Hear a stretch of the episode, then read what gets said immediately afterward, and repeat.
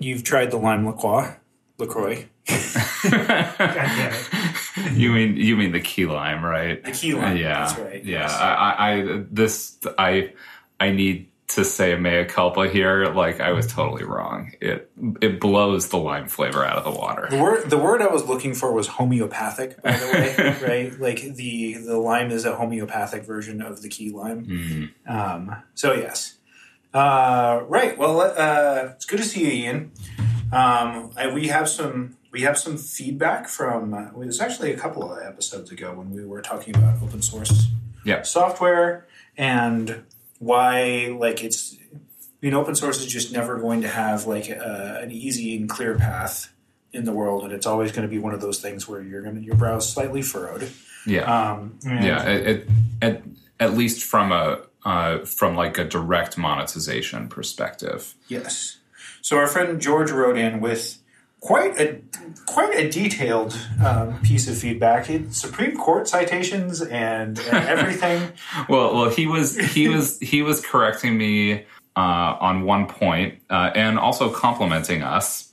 Uh, because so for for for those of you who who don't know, there is a uh, fairly significant lawsuit that apparently is still being litigated. Uh, I thought it it had come to completion. It it, it has not yet gone to the Supreme Court, um, but that is uh, still being litigated uh, between Google and uh, Oracle about the uh, Java API, where where Oracle technically owns the rights to Java, but Java is also an open source language. And Google uh, basically replicated the uh, Java API for for for for some of its uh, developer products, uh, which allowed Java developers to like easily move over to their platform. Uh, and Oracle is claiming that the API uh, represents IP and therefore it should be covered by copyright law. And this this lawsuit obviously has major implications because if Oracle wins, then you would be able to copyright a software uh, a, software specification and not just the software implementation itself, which right now is the only thing that you could patent. Um, and that's a big deal because then essentially everything that we had that like we had talked about where where like uh, where like the you could think of as the API uh, uh, of the API as as the value layer itself, uh, you'd be able to protect that where like right now you can't.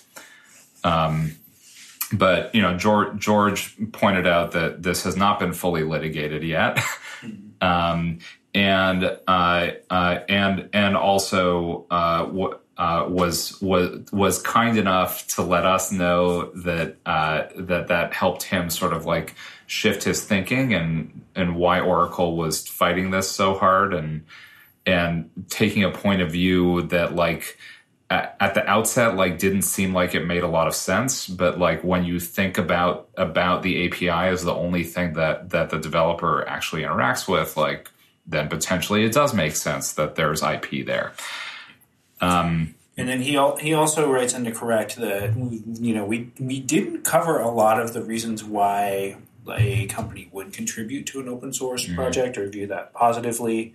Um, there are a lot of like I think it needs both a blog post where we actually lay out what the what the implicit model is in in our heads, yeah. And also like uh, another podcast possibly with another a guest on. where you might use that open source software to basically try to set a standard and because if you can shift a whole bunch of people over to that standard it then also like makes it cheaper for them to to go use your your software uh, to a certain extent like like that sort of thing is probably something that would make the most sense if uh, if you were in the the like bottom layer of the stack where the like infrastructure sits. So if you're making chipsets uh, or building compute boxes uh, uh, or those sorts of things. It can be a way to outsource some of your development for free. Yeah. Um, like Yeah. you can like stuff that you probably wouldn't consider doing yourself if it's an open source project. Somebody might develop the library for you, or make tests and advances, or take risks that you wouldn't otherwise do. Part of that would also be there's a like if you open source something that was developed internally and then people start contributing to it, I think that's also free recruiting. Yeah. That- I definitely think Airflow has had some benefits for Airbnb. Yeah, that that to me was probably one of the more interesting sort of reasons that that that we missed or glossed over. Um, that you know, basically, so you know, as a as a startup, for instance, you're probably not doing infrastructure related things, so you're not going to be setting standards. But there, like once you hit a certain scale, there's still probably a fairly good reason for you to be doing open source implementations um, and and that's essentially so that uh, so that uh, it, if your implementation is the one that kind of takes over, then you get a bunch of people contributing to your needs for free. Right. And then you also don't have to train them on like Air, Airbnb Yeah, doesn't have to go looking. hire a whole bunch yeah, of people. you don't have to like go looking for people that know Airflow if you developed Airflow. yeah, it, it and like it was sort of interesting because at, at the time that Airflow showed up, there were actually like at least four or five roughly equivalent packages trying to do the same thing. So you know, Spotify had published one called uh, Luigi. Uh, Pinterest had published one called Pinball. And there were a few companies here and there that like used those other ones, but but Airflow just like took off in a way that that it didn't like the others didn't really seem to. It's not exactly clear why. Yeah, I, I, I mean, I, I, I, I, looked at them at that time, and like they all pretty much look the same to me. But I'm not an engineer, so like it's it was hard for me to tell the difference between them. Um, but at the same time, like because you know for whatever reason, Airflow takes off, and uh, and Airbnb gets a ton of value out of that because now like their exact needs are being worked on by a whole bunch of other people. And then when they go to hire data engineers, like chances are pretty good they already use the software that Airbnb is using internally to run their pipelines. I think I think that probably covers the the biggest ones. Ian, are you in the mood for a, a bit of ped- pedantry?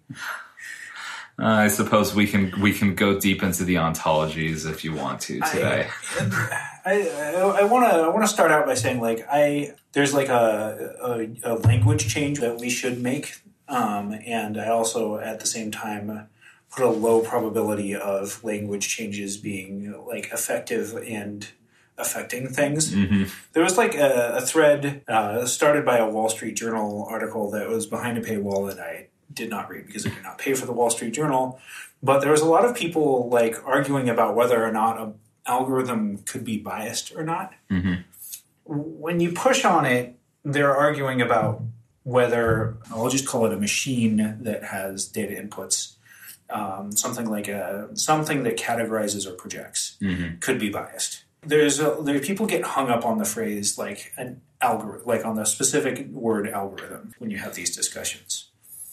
Ian, what do you like? When what do you think of as an algorithm? I want to take one step back before we hop into that because, like, I I think that there there is there is a deeper problem as well, uh, which is that people use they are using the term bias when they actually mean discriminatory, and, and like colloquially they mean the same thing. There's there's two math terms that are conflatable with two Yeah. legal terms, with two everyday language terms here, and they're both doing damage in some way. Yeah, yeah, yeah. Especially because like you can make a mathematical thing that is unbiased, but is but still but still discriminates in ways that you don't want to. Right. There's the there's the statistic. I, I think that that one tends to be easier to clear up here, though. At least in my mind, it's it's most people don't know about the like the the technical definition of bias, and it's often pretty close to the. it, it, it's it's semantically closer Yeah. to the to the thing to the non technical definition. So so I'm, I'm I mean to me they're they're kind of related like these these the these two issues. So when I think of uh, an algorithm like I, I'm literally just thinking of of like a specified set of steps to mm-hmm. get to a result. Right. So I think, and I actually think that is that is the way most people think of it Yeah. but I like when I hear the word algorithm, I actually think that it's not just a result, but it kind in some sense has to be the right result. So like long division is an algorithm because you do this the like the steps of long division, Yeah. and at the end you have solved the problem Yeah. um, and use it in math to to specify like steps that will guarantee you the right result. If you can follow a recipe and each time you get the recipe, like you actually follow the recipe, each time you do that, you get a cake. That's an algorithm. Yeah. If you follow it and most of the time you get a cake, that is a heuristic for getting cakes, not an algorithm. So, so I mean, how how how would you feel about that if if if you followed it uh, if you followed it a hundred times uh, and then followed it a subsequent hundred times, you had a guarantee that those two populations were going to f- that the distribution of outcome in those two populations were going to be the same. Um, then, I mean, exactly the same. Then that's like an algorithm. Like you, could, if your goal, I do think that algorithms do specify a goal. If your Yeah. goal is Yeah. to get that proportion of cakes, then that is that is actually an algorithm in that in that case. Okay. So to me, when someone says, like when someone calls the Netflix recommender an algorithm, I'm a little dubious about calling that an algorithm because there's definitely like a defined, like a component of it that has a very well specified goal and a very specific set of steps Mhm. that is equivalent to long division or least squares or something where you get the right answer and there is a right answer every single time. When you tell me that Netflix recommender is an algorithm, I am a little dubious because I don't think that there is a right answer. Mhm. It, to me, like a, a good analogy would be insurance, right? Like insurance uses um, they use algorithmic algorithms inside uh, underwriting a policy to determine how much to pay for the like how much they're willing to pay for a policy. In, Or- in or- fact, if they are willing, Yeah, if they're willing, willing to all. pay for a policy, that's Yeah. Mm-hmm. literally what underwriting is. I do not think of in, insurance policy underwriting as an algorithm, even though like is a set of steps to an outcome. Because I don't think of the outcome of policy underwriting as a fixed, definite goal where there's a right answer. yeah, There's a there's an answer that keeps the company solvent. so if you're willing to stretch algorithm to that definition, then I'm like I'm with you. But like it Yeah. feels it, it's like technically meets the definition to me, but it doesn't feel right. Yes. So so that's actually the reason why I was asking about like if I had a recipe that was designed to generate a population with some set of characteristics mm-hmm. for me and those characteristics were were deterministic assuming that I ran the thing enough times, Yeah. right? Is that an algorithm? I, I think I, again like I think it's it is fine to call that an algorithm, mm-hmm. but now I'm gonna I'm gonna I'm gonna be super like social sciencey on us mm-hmm. and be like, what do we gain by calling that an algorithm, as opposed to like a policy? It's an acceptable use of the term algorithm. I will mm-hmm. grant. Um, it fits my definition of like it's not just a set of procedures, but it actually like meets a specified goal Yeah. that is that can be well defined. Unfortunately, like when we want to call something an algorithm, we're trying to tell someone this is depersonalized. There is no human's decision making involved Yeah. in it. It's the exact opposite of the truth, right? Like it is to me like obscuring Okay. okay. obscuring I the truth rather than I see than highlighting it. I I I see I see what you're getting at here. So so I mean if I if I could spit that back Please. like the the issue that you have with calling the whole process uh, an algorithm is basically because you uh, you have conflated two pieces of it. One is the crank that you are turning, You and the cranks, man. and and the other is is is the human design decisions that went into how you built and configured that crank. Yes, yes. That is like on one level I feel like if you want to be strict about the language, Yeah. it's like calling the recommender system an algorithm is sort of like calling a car a transmission system or a steering wheel on another level, you you could make the case. Like I feel like you could stretch the language to make that case. On another level, it's serving the wrong purpose. It's Yeah. seeking to tell people that there's no agency in the design here when there's really only one part of the system that has no agency in the design and that's the the fact that like you don't really know what in, Yeah. when you feed data into it like Yeah. what outputs are going to come out Okay, so so so so going back to our long division example, then let's imagine a scenario where uh, where basically the rule set was long division, but if the answer comes out to greater than hundred, just write down hundred. So in your parlance, that would not be an algorithm. The algorithm inside there is the is the doing of the long division, and then there's a policy or something else that sits on top of that. In my parlance, that would still be an algorithm. We wouldn't call it long division anymore because it's not giving you the answer.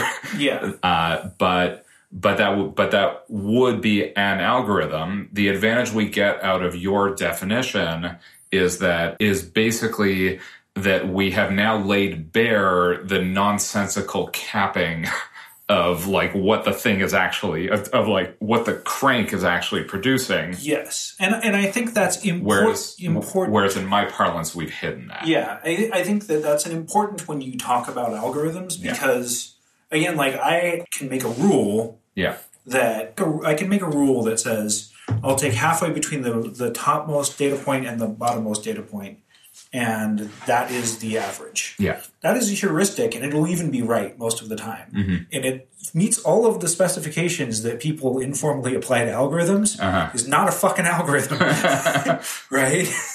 um, if you, for whatever reason, that is the thing that Yeah. solves the problem. As in, as in saying, I use this to calculate averages. Yes. Like I can certainly run that rule set, but I, it will not calculate the average It is not an algorithm for finding the average. Average. It is an algorithm for doing the literal thing that it does. Yeah, But to me, that is an oh, like it is a an acceptable Yeah. definition meets an acceptable definition of an algorithm, but kind of a pointless. Uh, yeah, Um, like in words should have a reason. Yeah.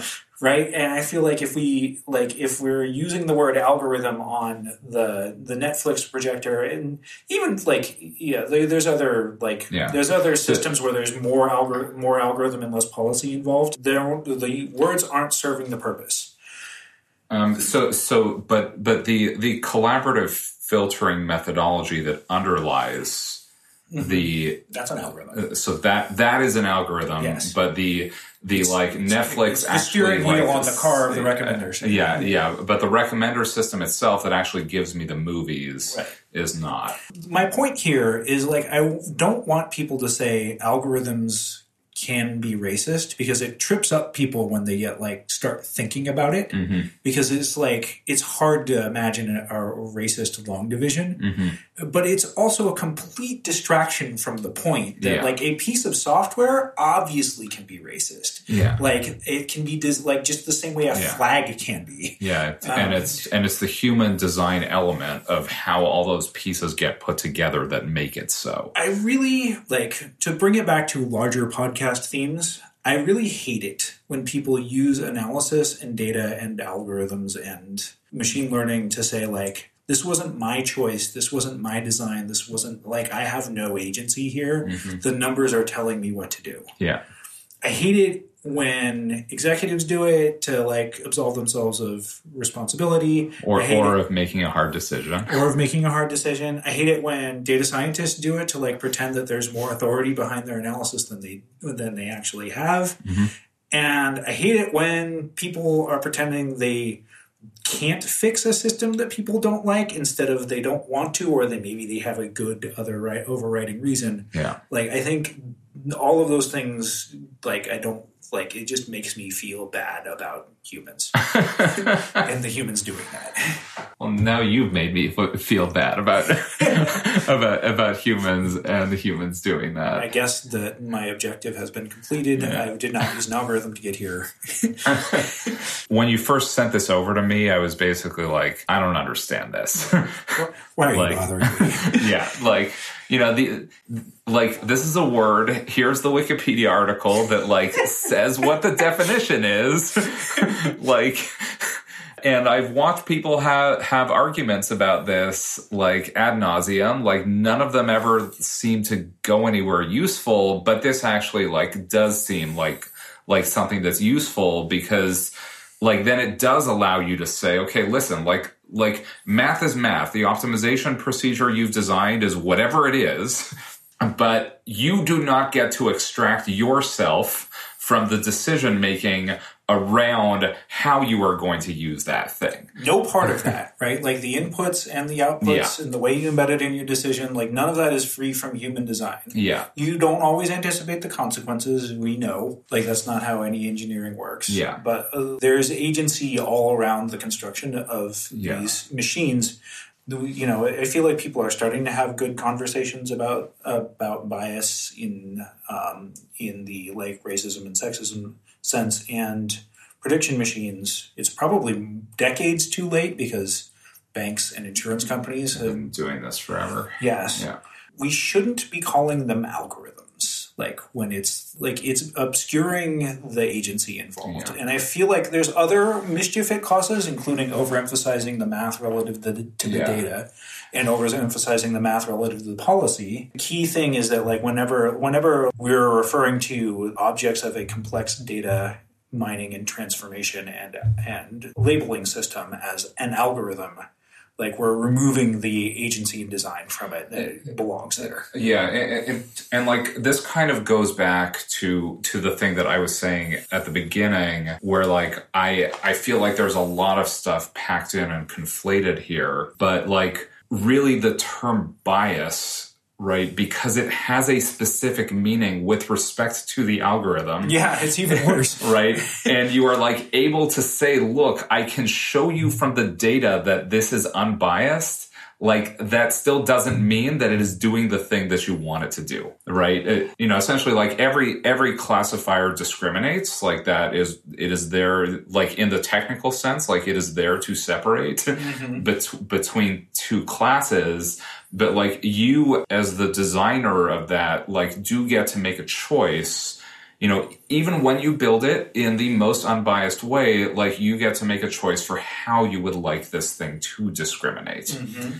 In my previous career, I got to experience lots of there's tests that people will do in order for you to get employment. And the rule is if you have a unbiased test in the sense of like measures an ability in a, in a in a way that is not subject to omitted variable bias or mm-hmm. something like that, if it is biased against like a protected group, your duty, and you know what it is biased against a protected group, your duty is to use something that is less biased than that. Mm-hmm. Like that. That's it. Like it's not that complicated. like I do feel like part of why I bring this up is I feel like we are making it more complicated than it necessarily needs Yeah. to be. Like you can discover bias and then use something that is less biased. And if like there's something that blocks you from doing that, like you can write a paper that says why or something like that.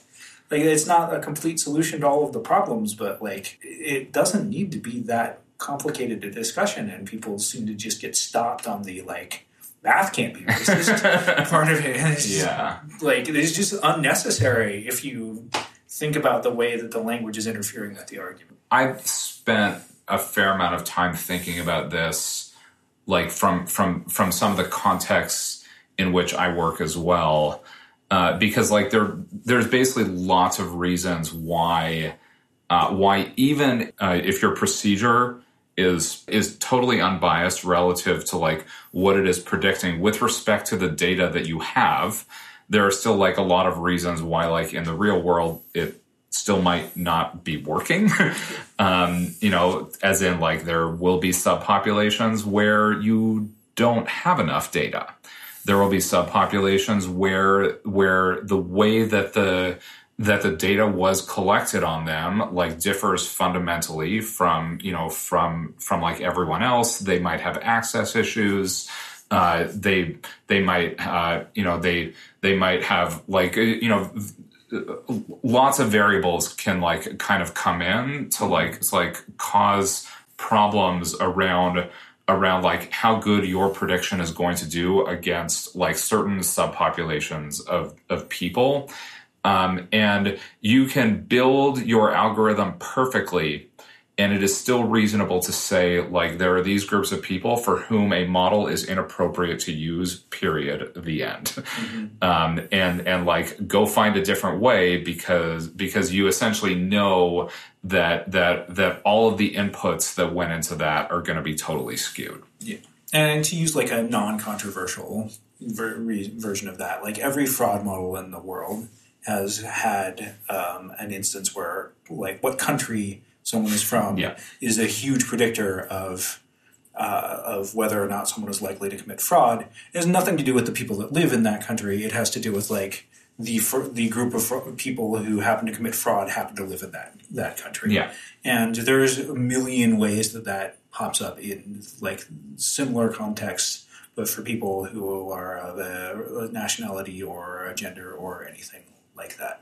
So um, and that's just one example. Yeah, like there's a million ways that uh, that that type, that type of bias can uh, happen without a actual type of bias. Yeah. So you know the way that I sort of think about this is basically like you as you as the, as the data product designer get to make a number of choices. It, and and even if you believe that your math is pristine, you still make a lot of design choices around how that's used and what inputs you're going to to take advantage of uh, and then how how how the output should be used and and and how you're going to check mm-hmm. to make sure that it's doing the things you actually want it to do. Okay, we've covered this pretty well. Let's talk about team size. Ian, I know you love bureaucracy. So like the more you can get process and people telling you what to do and telling you can't do stuff, that's like the happier you are, right? I, I, I mean, there is like nothing I love more than like getting a, a piece of paper with just I's and T's on it and dotting those I's and crossing those T's and stamping that paper at the end. you prefer for your work enjoyment that you'd rather work on small teams. Yeah, I mean, I I'm a I'm an early stage startup person. Like I always have been, um, and so like I I don't think it would be a huge surprise then for you know for me to have the kind of personality where I I would prefer my teams my team sizes to be uh, you know to be small and tight and essentially like as few layers of communication as possible to like get something done. I think that that means that you are a fan of this Stitch Fix model, right? The basically data scientists go out and do something useful for the business. Yeah. Can you can you kind of like can you give a, a, quick summary of what like so I'll I'll, I'll say one thing which is that um, Stitch Fix ad- advocates for a hiring and deploying data scientists as though they were a full stack, which is a little hard to get around for me, but um, what it means is like you're assigned to a business problem and then you are supposed to employ and learn uh, like whatever uh, amount of detail from the data science stack that you can apply to this business problem. So this is a thing that I've that I've spent a fair amount of time thinking about actually in, in like in like a couple different contexts and and it's sort of popped up in my viewport in like in like a couple different ways. Uh, the most recent one being this article that Eric Colson wrote about data science not being a pin factory. Oh, yes. Which I I think kind of encompasses a lot of the things that uh, that I've been thinking about. The two things that sort of showed up prior to this were one. Uh, a set of articles kind of circulating around the Twitter sphere uh, maybe a month or two ago, talking about how uh, the standard engineering or like software development process like doesn't really work for data science uh, for like data science and uh, machine learning based products essentially because those things tend to look a lot more like like a research and development kind of uh, kind of activity where you're tweaking things and tuning things and trying things, and essentially it's weeks and weeks and weeks of nothing working until something works.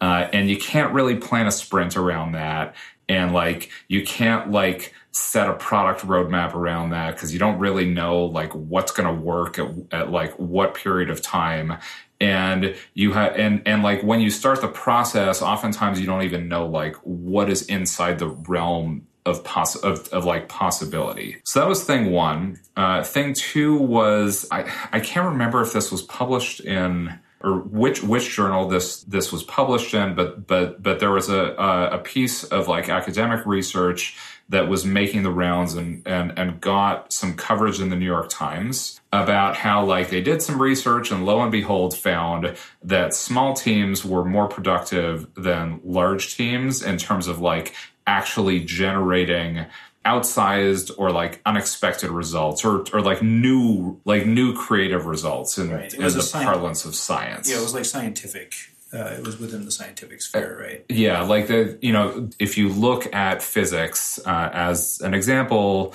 like the really the the cutting edge research tends to come out of smaller teams uh, the larger collaborations, so like the giant particle accelerators, like produce a lot of papers, but not really anything cutting edge. Yeah, I wonder if the, some of that would be just through groupthink. I, I mean, you know, that's so like that. That to me is actually like where a lot of this comes from. That basically like groups regress to the mean like so so you love that in terms of like the wisdom of the crowds like like they can keep you away from they it reduces risk but uh, it also reduces upside yeah yeah so so you're hammering the variance down like you know exactly what you're going to get when you stick a large group of people to go do something. You'll basically get whatever on average those lar- that large group of people is capable of uh, but by reducing that variance, you, have lost a lot of the downside, but you've lost all of the upside too. Um, it, and so, like when a person has a really crazy idea, which like tends to be the most valuable, tends to be like either the most valuable or the most useless idea that has ever existed in the history of the world. Um, if they have to run around and get you know, and get hundreds of people to like agree with them before they can work out the implications and launch it, like it, it will just never get out there. Mm-hmm. Versus like like if that person is working with a very small group of people, uh, way fewer people to like try to convince, and so you get more volatility. Uh, and then the interesting thing is, so so then Eric Colson published the Stitch Fix article where where he was essentially like talking about running running data science as a, as a, an R and D kind of organization, and this full stack idea of like, well, you know, the thing you need your data scientists to do is go and find places within the organization where like they can do valuable things.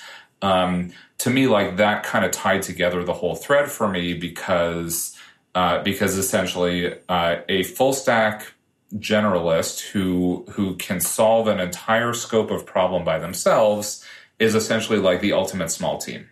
They don't need, like, no one needs to agree with them but themselves for them to actually activate and go do something, uh, which also means that uh, that you know let's say you have 50 70 you know 150 people doing that who can just run their own experiments and do a whole bunch of stuff you you've now maximized the variance in your system. Can we talk about pin factories a little bit? Yeah. People may be wondering what the connection is between team size. Can't you just have a team full of generalists? Colson doesn't do a great job of explaining yeah. that and i think we we have an opportunity to to talk through it with people a little bit. Mm-hmm. Um, so the pin factory is from Adam Smith's Wealth of Nations, and it's like a reference to the division of labor. Mm-hmm. And the division of labor, I think, is one of those things that is like amazing if you think about it for a little bit, but most people don't, so they just like completely take it for granted. Yeah. So like it is basically the idea that you don't like and not anyone on your team needs to know anything about making a pin in order for the, the pin factory to work right? Like there's one person that has one job, and then there's another person that does another job, and another person that has another job, and actually nobody in the whole pin factory knows how to make a goddamn pin.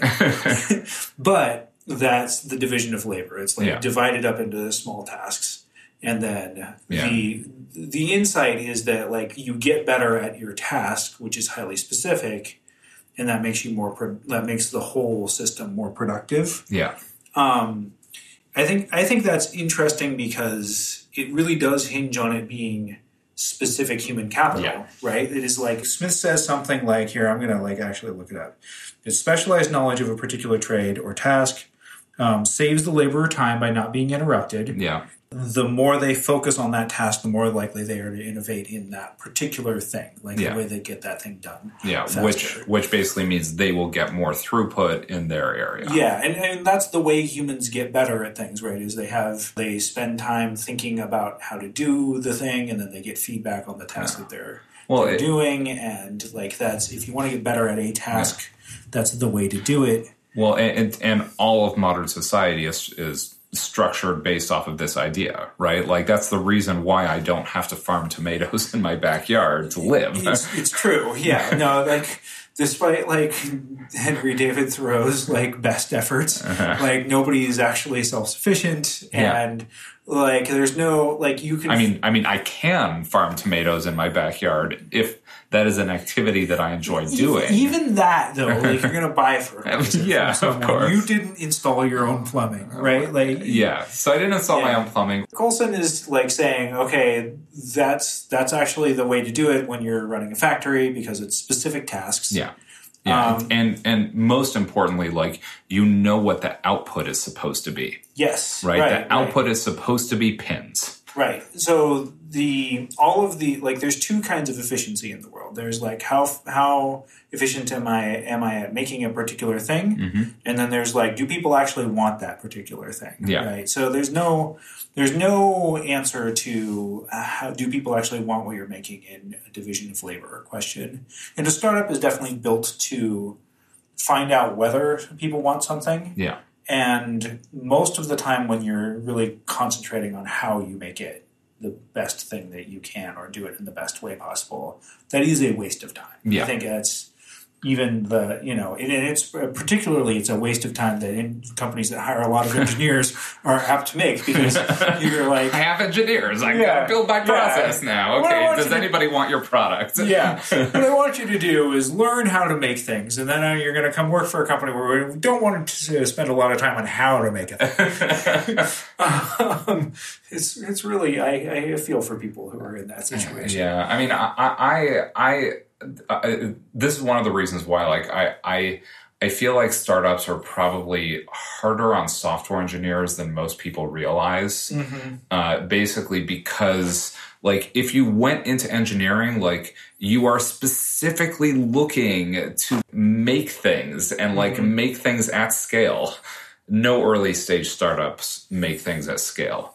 They don't even really make things. They're just like giant, they're funded experiment machines. Mm-hmm. so they're trying to figure out if they should be making something, not actually making anything. Right. There's an underlying thing, which is like the larger your team is, the more likely it is to end up with specialized role, whether you want it or not. Yeah. I mean, eventually you do kind of need it. Right. There's an underlying economic theory that says that like if you the more people involved, the more likely they're going to like concentrate on this task and then get better at that task and get rewarded. Stitch Fix is saying here we're kind of artificially limiting our productive efficiency because we think it leads people to spend their time on things that like one it leads them to concentrate like their cap their knowledge of whether or not the, the thing is working and whether people want it into mm-hmm. a smaller group of people that's more able to able to make more quick decisions and they don't have to coordinate as much but it also is like forbidding them for spending too much time on how to make Yeah. it i think is the like the underlying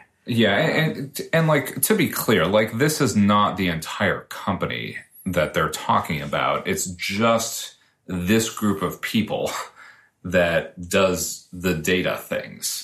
Right? Like they have software engineers, they have operations, like like those folks definitely are executing on process. It, it's just this group of people, they they they are essentially saying for this set of tasks, we do not believe that or or or to get value out of like this area, like we do not believe that to be appropriate. Yeah, and and I think that that's I mean like it shouldn't be that controversial in a sense, right? Like if you think creativity is involved, Yeah. then then you like the, Running an agile process is not going to give that to you. like anything like the whole division of labor idea of you spend time honing a specific task is not going to give you any advantages on creativity and in fact a lot of like the whole point of the book drive yeah. which is very popular and also to my eyes looks pretty plausible? Um, is that that will likely drive down people's urge to create on the job? Hmm right it'll take away from that. So that all makes sense to me that like the data science is not a pin factory job. It's not like a do a bunch of stuff. In fact like reading reading the pin factory and then like I, like this article made me go back and read some of the adam smith chapter that has the pin factory in it. Smith is not the ideological doctrinaire capitalist that you would probably imagine him from reading libertarians uh, like summoning of him but he lays out like this is what the pin factory does this is what division of labor does. Here's some aspects where the division of labor sucks. Like it makes the jobs uncreative. Like it makes people focus on bullshit. Like is what the the idea you get from him. And he he also doesn't think that it's like a good thing for a creative class to do. Like you would not expect a lot of specialization in data science right? Like because it's it's probably a more creative job. It also is not likely you're not likely to have a large market Yeah. like when you're doing data science discovery type work like stitch fix is doing like you need a large market in order to like drive specialization like you need a huge number of customers in order to have enough people and then like the specialization starts to make sense as you can divide up the tasks into different like things that people are doing Yeah, I mean, I mean, the interesting thing about them is basically that like they probably do have a large enough market to push for specialization But if they wanted. well probably not each one of these divisions that he has Well, yeah, I'm- I mean- a large enough market yeah, like, like not maybe one not of the them will way get that, so big yeah. yeah but Yeah, I- Um, yeah. I mean, like you know, so so when you say large enough market, you mean something like the Facebook news feed is consumed by so many people i that you could justify. I literally only mean the the market for the data science work. So Yeah. like the Facebook newsfeed is huge and has thousands of people that work on it probably Yeah. in some sense. But the Mhm. data science teams, their their market is probably the product team that works on the newsfeed and the the because of the way Facebook is structured, the machine learning engineers, there's probably more of those Mhm. than the data science Yeah, yeah. team. And that's like a Yeah. different different structure. Yeah, That's probably a larger and more specialized group yeah. than the Well, data it, science team. and and that's because like that those machine learning engineers, their market is very large. right. Right, their their their market is the billion people who use Facebook every day. I do feel like hiring a group of generalists is going to lead to like like one of the advantages of treating code like it's a pin factory is you do get standardization out of it and conformity. Yeah, well, he, One- like- he hasn't said anything about the production systems here. It's true, Right. and it kind of bothers me a little bit because it, I, I can see some engineer in the background going like, "I feel pretty specialized." yeah well and and, and like uh, basically this is this is this is one of those areas you know again like uh, there's a bunch underneath Mhm. this article that it's like you know so one of the things that's pretty clear is well if you want to run experiments you need to be able to be shipping to production Mhm. right otherwise you otherwise you can't which means that there actually there is certainly a set of standards in there that would allow someone to do that and then you can ask the question of well how are those generated like uh, Uh, they pro- uh, like most certainly they have a very mature tooling system Right. So I mean, that's the thing that I, I think you can kind of sense underneath the Yeah. article is that there is no specialization in data science because there is a highly evolved and well executed data platform layer, is what he calls it. yeah But like that, that means that they're the their engineers have built frameworks with which the data scientists can safely like everything that is a cry to move to more generalist model. It's like highly specific and within a context of greater specialization. Yeah, well, and and like all you really have needed to have done was made this this five plus year investment Mm-hmm. in data platform, which would have required you to hire a set of you know 15 to 20 highly specialized engineers to help you build it Which I, lo- I love blog posts that are like they lay out a nice principle of what worked at a company, and I love the ones where you can actually see underneath it that there's like you probably shouldn't play, try this at home, kids. Well, or Unless- unless- I mean, I mean, you should, but here's all these other pieces to it. If Yeah. you don't have this stuff, then don't not do gonna it. it's not gonna transfer. Like I imagined a startup that took this advice, and it really made me think of that joke that people tell about like why why do engineers and data scientists love cooking? It's because like you get a carrot out, like you go go get a carrot out and you you cook the carrot. And it's uh, it doesn't tell you that like you don't have the right Rails package installed in order to in order in order to cook the carrot like that. Like, oops, like- your version's off. right. If you're trying to build a generalist data science project that ships code and you haven't installed this data platform layer, you're going to be just fighting over which version of Python to use forever. yeah. So so so I mean I, I I do think that that like to me the the takeaway that I kind of had from the way that he put all this together was was number one like ignore all of this stuff around full stack because like it's completely unclear what that means and i would be willing to bet you that there are lots of people working at stitch fix who work in a full stack way, but who would not be full stack at a different company that had no tools. Yes, there's- Uh, the full the full stack is is a fun way of not specifying what th- what skills you need. to- Yeah, I- but you know, but like full, but the idea of full stack as a as as a mentality, like that part, I really like. Yes, Of like me too. of like own the end to end of your work. Yes. Right. And, and there's no doubt that, like, again, this is one of those things that Smith, many people criticize the division of labor for like creating, like, removing the sense of ownership mm-hmm. from a, a product and from a workplace. And like literally, it's in Adam Smith, guys. Like the first person who really articulated the division of labor also said, like, yeah, this seems like it alienates people from their work product. Yeah, no, and, and, and I mean, I I have also like I know of companies that that like do the handoff, right? Where mm-hmm. like data scientist does some work, figures out a thing, passes it off to engineer, engineer actually implements it into into into the production system. Everyone hopes everything goes well. When it breaks, who the fuck knows right and and so you know it, it, and i've personally been involved in in in situations where like that interface has like caused like like caused significant issues right where one side couldn't interact with the other side's system and and all of it goes away if if everyone can interact cleanly with the production system and to me like there's something that you lose in the or, or you can lose something in the efficiency because it, it, even even if your tooling is great the the code that most data scientists will write is still not going to be as good Yeah, as, there- as there- like what an engineer will write. there is an actual gain to focusing on the task related Yeah. stuff. Yeah, but- you're not going to get it out of this yeah system. but what you lose on the efficiency uh, on the efficiency side you gain on the effectiveness side Productive efficiency. Yes. yeah yes uh-huh. and and and the econ speak uh, Well, I mean, it, it's it's an important distinction Yeah. because productive efficiency is getting better at doing a thing, yeah but it may not be a thing worth doing. Yeah. Yeah.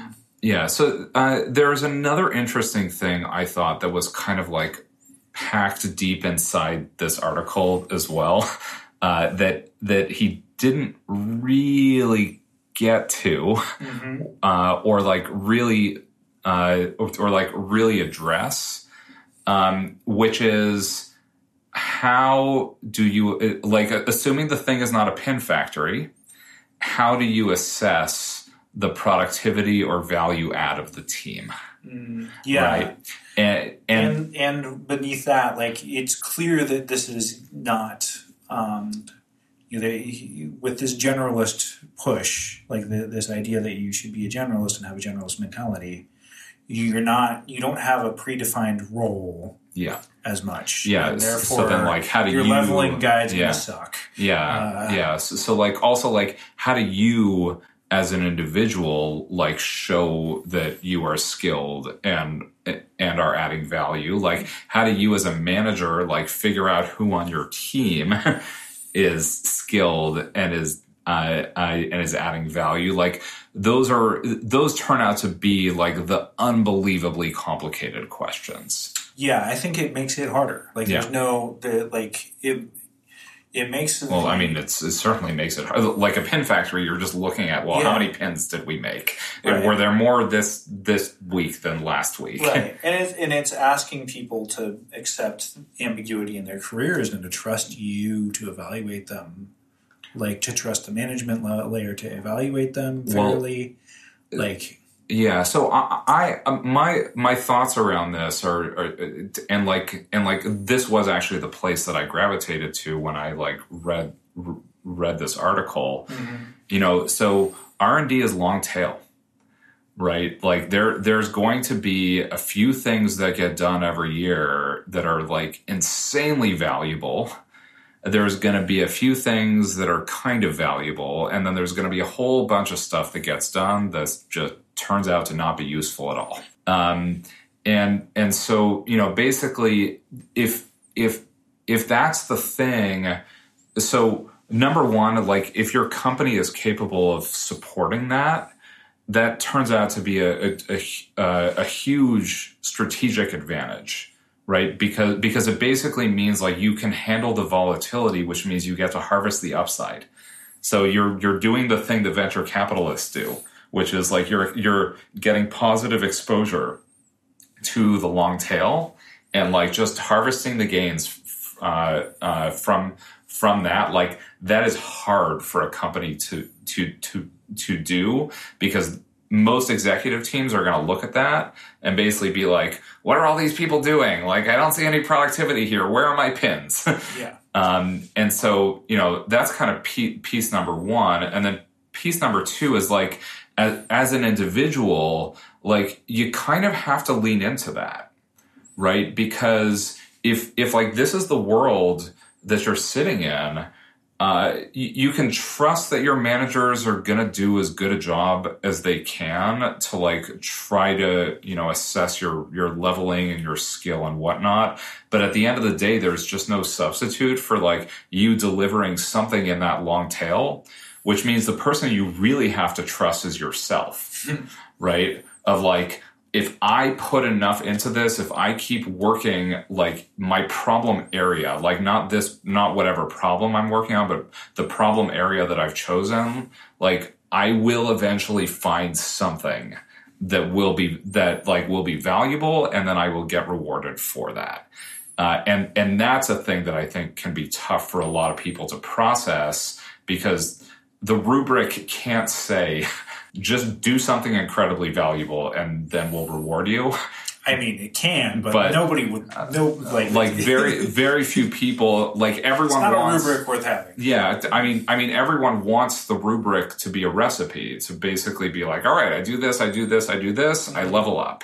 And in organizations like this, like the rubric is actually going to be disconnected to, you know, to uh, to how well to how well you- you're doing. At the end of the day, like you are going to have to deliver something like that to get elevated within the organization.